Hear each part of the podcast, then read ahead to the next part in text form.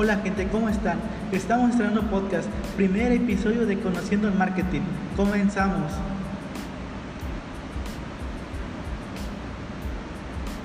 En el capítulo de hoy, en Conociendo el Marketing, les hablaré del marketing directo. Les contaré qué es, beneficios y tendencias del marketing directo.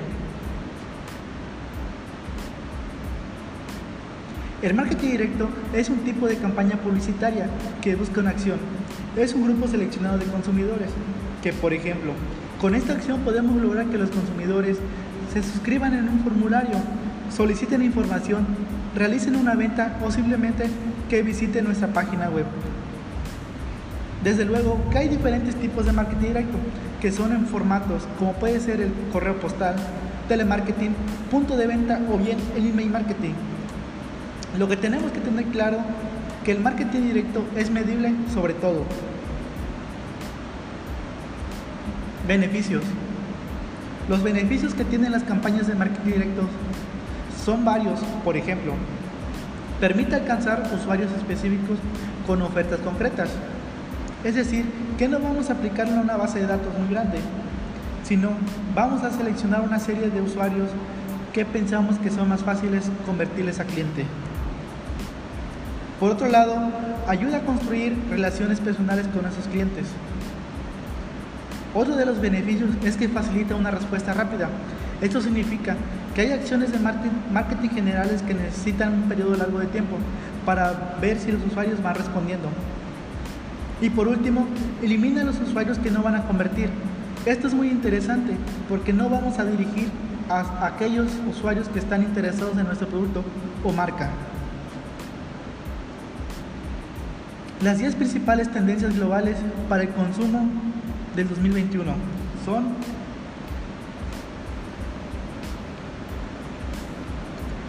Número 1. Reconstruyendo para mejor. Una segunda oportunidad para creer en un mejor futuro. Los consumidores demandan que las empresas se preocupen de algo más que sus ingresos y que los negocios no perciban como una entidad orientada a lo largo de utilidades. Luego de que COVID-19, proteger la salud y los intereses de la sociedad y del planeta es la nueva expectativa para reconstruir un mejor futuro.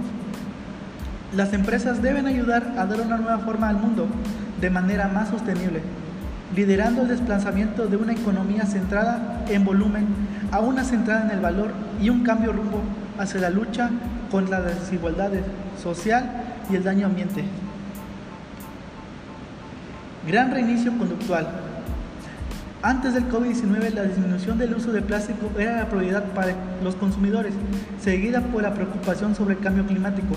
Durante la pandemia, la atención pública se desplazó de las amenazas ambientales, cuyo desarrollo es más lento, hacia las urgentes prioridades sociales. Los consumidores esperan que las marcas protejan la salud y bienestar de su fuerza laboral, además de ayudar a los consumidores locales.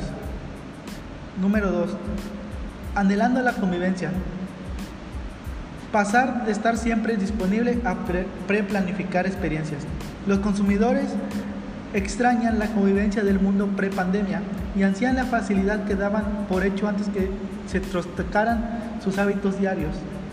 Los negocios están bajo la presión de adaptar rápidamente sus operaciones para desarrollar una experiencia de consumo resiliente y mantener la convivencia las empresas deben preservar una experiencia de compra ágil y fluida en todos sus canales. Número 3. Oasis al aire libre. Estar fuera representa un escape para los consumidores confinados. Los riesgos para la salud, las reuniones eran interiores y restricciones de movilidad además del aumento de trabajo remoto, han impulsado a los consumidores a volcarse hacia un oasis al aire libre en busca de entretenimiento y recreación. Algunos incluso consideran mudarse de ciudades densamente pobladas a áreas rurales. Los negocios han incorporado medidas de salud avanzadas, además de trasladar sus eventos al exterior, permitiendo a los consumidores reconectarse fuera de casa de manera más segura. Las empresas deben elaborar una estrategia de desarrollo de productos que incorporen la tranquilidad de la vida rural en entornos urbanos para satisfacer mejor las necesidades de los citadinos. Número 4. Realidad Pigi digital. Cuando el mundo físico y digital se encuentran Las herramientas digitales permiten a los clientes permanecer conectados mientras están en su casa y reingresar al mundo exterior de forma segura en tanto las economías reabren. La realidad digital es un híbrido entre los mundos físico y virtual, en que los consumidores pueden vivir, trabajar, comprar y jugar eficientemente tanto en persona como en línea. Los negocios pueden integrar los procesos virtuales a sus espacios físicos para dar la comunidad una aventura en el exterior, aportando experiencias virtuales en lugar siendo siempre imperativo para impulsar las ventas de comercio electrónico y recopilar datos. Número 5. Jugando con el tiempo. La recién flexibilidad trastoca los horarios. Los consumidores ahora pueden y están forzados a ser creativos con su tiempo para lograr hacer todo lo que necesiten. Las empresas deben proporcionar soluciones que apunten al deseo del consumidor de maximizar su tiempo, ofreciéndoles mayor flexibilidad, especialmente con productos y servicios a los que pueden acceder desde o cerca de sus casas. Administrando momentos de forma más autónoma, la flexibilidad reciente adquirida brinda más tiempo a los consumidores, pero encontrar mejor uso de, este tiempo puede ser difícil. Administra el trabajo, familia, vida social y persona es tanto un reto como una oportunidad. Número 6. Inquietos y rebeldes. Las personas versus los políticos. Los consumidores están hartos. La desconfianza en el liderazgo se ha vuelto la norma. El sesgo, la desinformación están causando una crisis de confianza. Haber sufrido, haber puesto a los otros primero y sin salir sin nada, produjo estos aficionados de autocuidado se rebelen y pongan en primer lugar sus propias necesidades y deseos. Un marketing más preciso, redes sociales y plataformas de entretenimiento que pueden brindar a los consumidores una voz y presionar a los gigantes sociales al encargarse de la desinformación debe ser el primer objetivo de las empresas que desean servir a los consumidores de la tendencia inquietos y rebeldes. Panorama para la tendencia de inquietos y rebeldes. Los consumidores desilusionados se involucraron durante el 2020 más que cualquier otro punto de la historia presaginando la continuación de la tendencia inquietos y rebeldes. Las soluciones de RB y RA pueden ayudar a impulsar conexiones y servicios a través de eventos por streaming. La crecencia y desconfianza en los medios y, el contenido de línea significa que las empresas tienen la oportunidad y la obligación de disipar la desinformación por medio del marketing. Los consumidores desean hechos y esperan que las marcas actúen. O seccionados por la seguridad. Las prioridades se desplazan hacia la seguridad e higiene. La tendencia aficionados por la seguridad representan el nuevo movimiento orientado al bienestar. El temor a la infección y a una mayor conciencia sobre la salud han impulsado la demanda de productos de higiene y empujando a los consumidores hacia soluciones sin contacto. Para evitar la exposición, para tranquilizar a sus consumidores, las empresas deben implementar mejores medidas de seguridad e innovaciones que se enfoquen a sus preocupaciones sacudidos y revueltos, elevándose sobre la adversidad. La pandemia global reconfiguró nuestra vida diaria, poniendo a prueba nuestra residencia mental, restringiendo las nuevas experiencias y provocando shocks económicos. Los consumidores ahora tienen un nuevo entretenimiento de sí mismos y de su lugar en un mundo y están en busca de una nueva más plena, balanceada y automejora.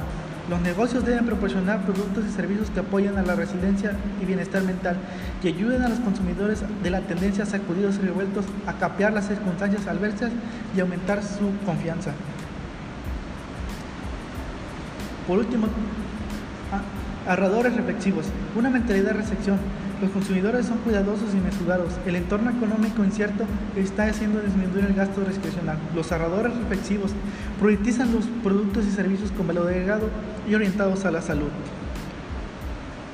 Y por último, nuevos espacios de trabajo, recreando la oficina de manera remota. Fuera de la oficina adquirió un nuevo significado en 2020. La tendencia a nuevos espacios de trabajo han tenido un efecto expansivo en la vida de los consumidores, desde las opciones de vestuario y gasto de tecnología hasta los hábitos de alimentación y más allá. Los consumidores están buscando nuevas formas de definir el inicio y el final de sus días laborales, a medida que luchan por administrar sus tiempos. Y es así como hemos llegado a nuestro final de nuestro primer episodio de Conociendo el Marketing. Hasta luego.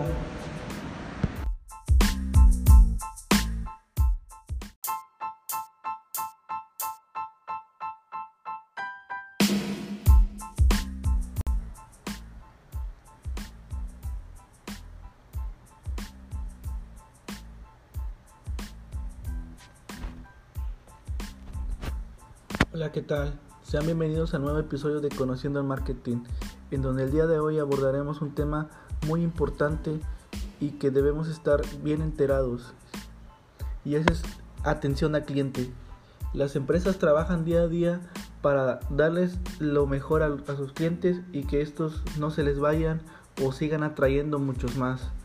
Las empresas están trabajando directamente con sus empleados para que en esta área sea de mayor atención, de mayor información para que ellos den un buen trato, porque eso hace que las empresas sigan creciendo y que sean valoradas en un entorno muy viable y así ser reconocidas aún más.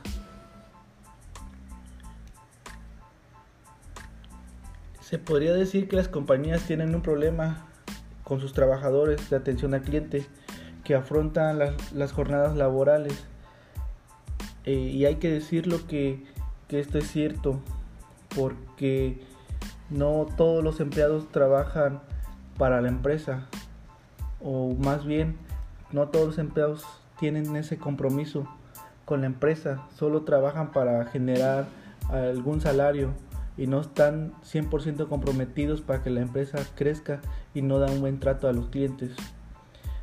Hay un estudio que, que hay que hablar de él y que está realizado por Gagner y dice que solo uno de cada tres trabajadores de atención al cliente están realmente conectados con su trabajo.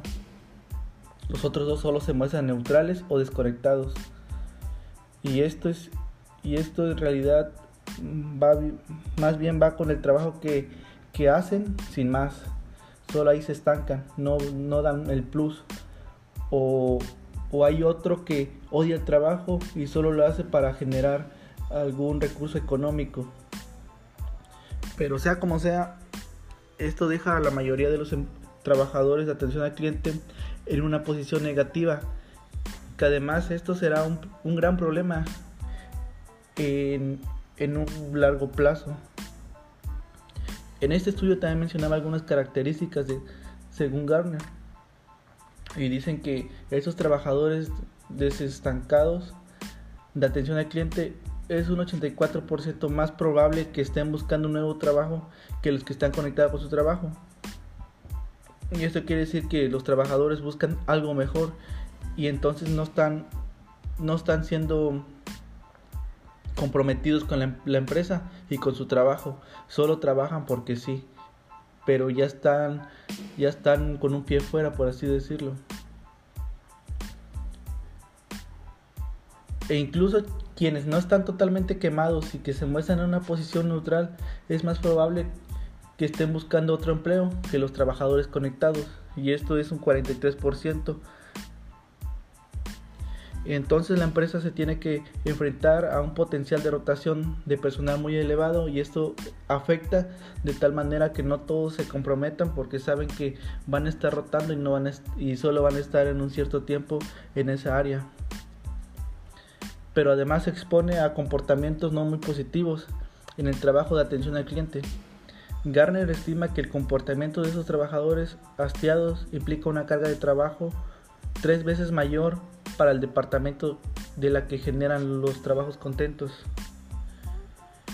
Y sí, hay que decirlo que esto ocurre por porque suelen fallar a la hora de resolver problemas en un primer contacto, no suelen reducir el número de pasos que el consumidor debe de dar y suelen hacer que los consumidores tengan que repetir varias veces la información. La experiencia para el consumidor es así mala y para el equipo de atención al cliente poco eficaz y esto hace que los clientes no, sean valorados como tal y, por lo tanto jamás regresan a la, a la empresa por, por, el buen trato. Si, tú, si ustedes tratan bien a una persona, la persona va a seguir regresando incluso puede traer a muchas más. Y, y esto es porque los trabajadores se están quemando.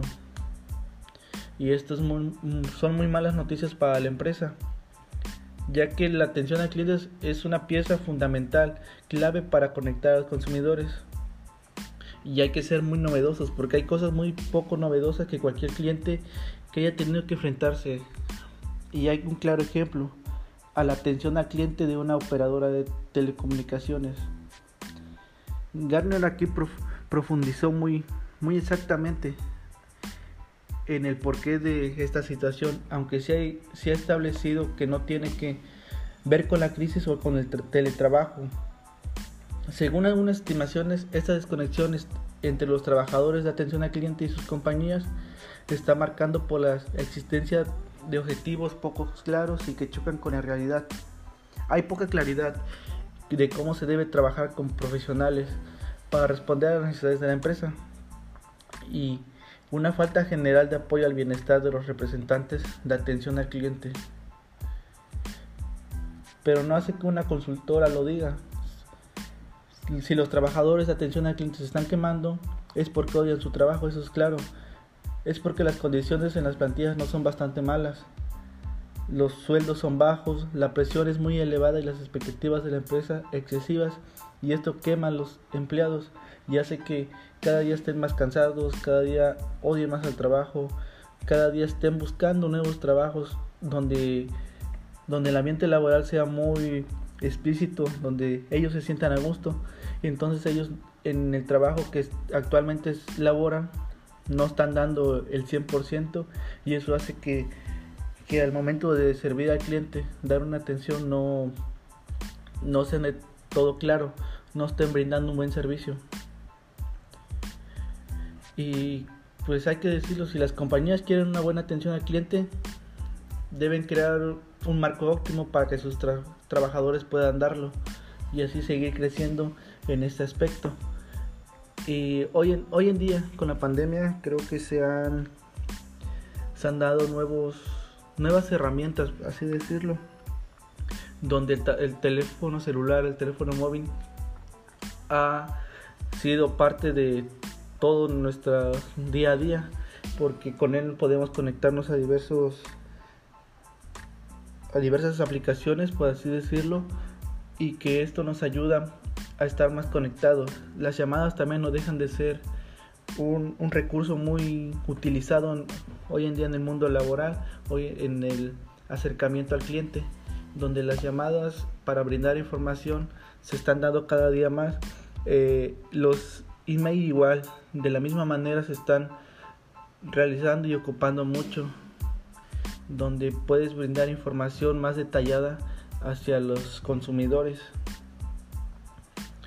Y aquí hay un dato importante donde dice que a principios de junio Renfe anunció que iba a retomar el servicio sería a partir del 1 de julio y una recuperación progresiva. Según la nota de la empresa, para medios que tenían que abordar el tema, la nota de la empresa daba las clásicas explicaciones genéricas para que los pasajeros que tengan que subir a un tren en los primeros días de julio, la información es cero relevante. Y así como tal, como tal oyeron, esta información no, no va por buen término, no brinda nada para que los consumidores puedan saber cómo abordar el tren, en qué horarios, qué tan flexible es. Y entonces, como le mencionaba en un momento, el email del servicio al cliente en este, en este tema del tren es más indignante que útil. Y esto va haciendo que te pongas en contacto con las empresas eh, utilizando otra herramienta que es el Twitter, donde responden de forma rápida e inmediata con la información necesaria y esto es más viable, pero la negativa es que no todas las personas utilizan el, el Twitter, van por más por el email, por las llamadas. Entonces, las empresas deben trabajar ahí en eso. Si quieren seguir creciendo las empresas deben de dar capacitación más detallada a sus empleados, crear un ambiente laboral y al momento de la selección de personal deben de estar y escoger cuidadosamente a quienes van a abordar ese, en esa área de, trabajo, porque es una oportunidad, es una gran oportunidad para que las empresas crezcan, crezcan de un modo beneficioso para ellos y para la sociedad. Y creo que, que hay que seguir trabajando, las empresas deben seguir creciendo a menudo de que vayan tratando bien a sus empleados y a sus clientes, claro. Bueno, y esto sería todo. Gracias por, por escucharnos y nos vemos en el siguiente episodio. Hasta luego.